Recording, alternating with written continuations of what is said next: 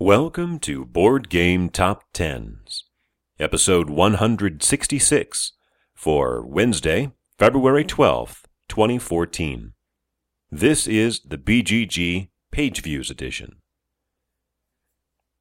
Dropping one spot to number 10 this week is Eldritch Horror by Corey Konieczka and Nikki Valens and published by Fantasy Flight Games at 10,578 views. That's down 102 but I think you can expect a jump from this one next week because a expansion has been newly announced.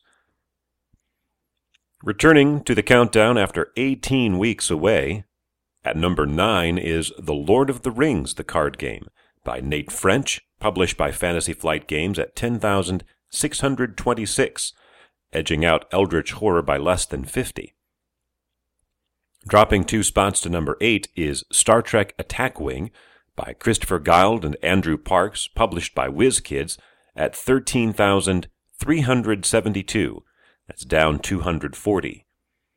Also dropping two spots to number 7 is Caverna, The Cave Farmers by Uwe Rosenberg, published by Mayfair Games, at 13,472.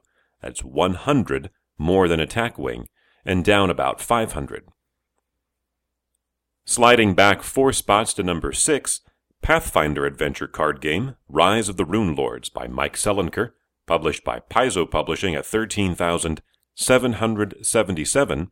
That's a pretty big drop of 2,600, but only beats out Caverna by 305.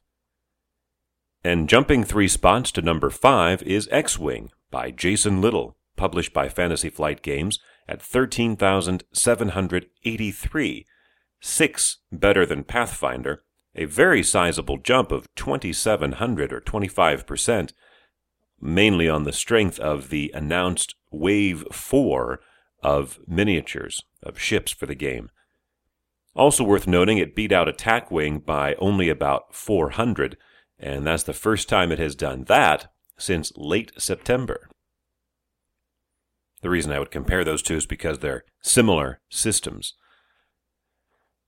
At number four, for two weeks in a row, is Robinson Crusoe, Adventure on the Cursed Island by Ignacy Trzewiczek, published by Z-Man Games at 14,500. It's a drop of about 600. Then we have two debuts. Debuting at number three, Fief, France 1429 by Philippe Moucheboeuf, published by Academy Games at just over 16,000. This is a Kickstarter that is just wrapped up reprinting a game called Fief that was originally released back in the early 80s. They had a goal of $20,000 and raised about 400,000.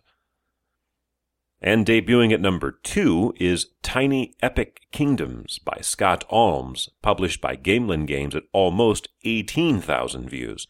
This is another Kickstarter, this one for a micro game they had a goal of 15,000 and raised nearly 300,000.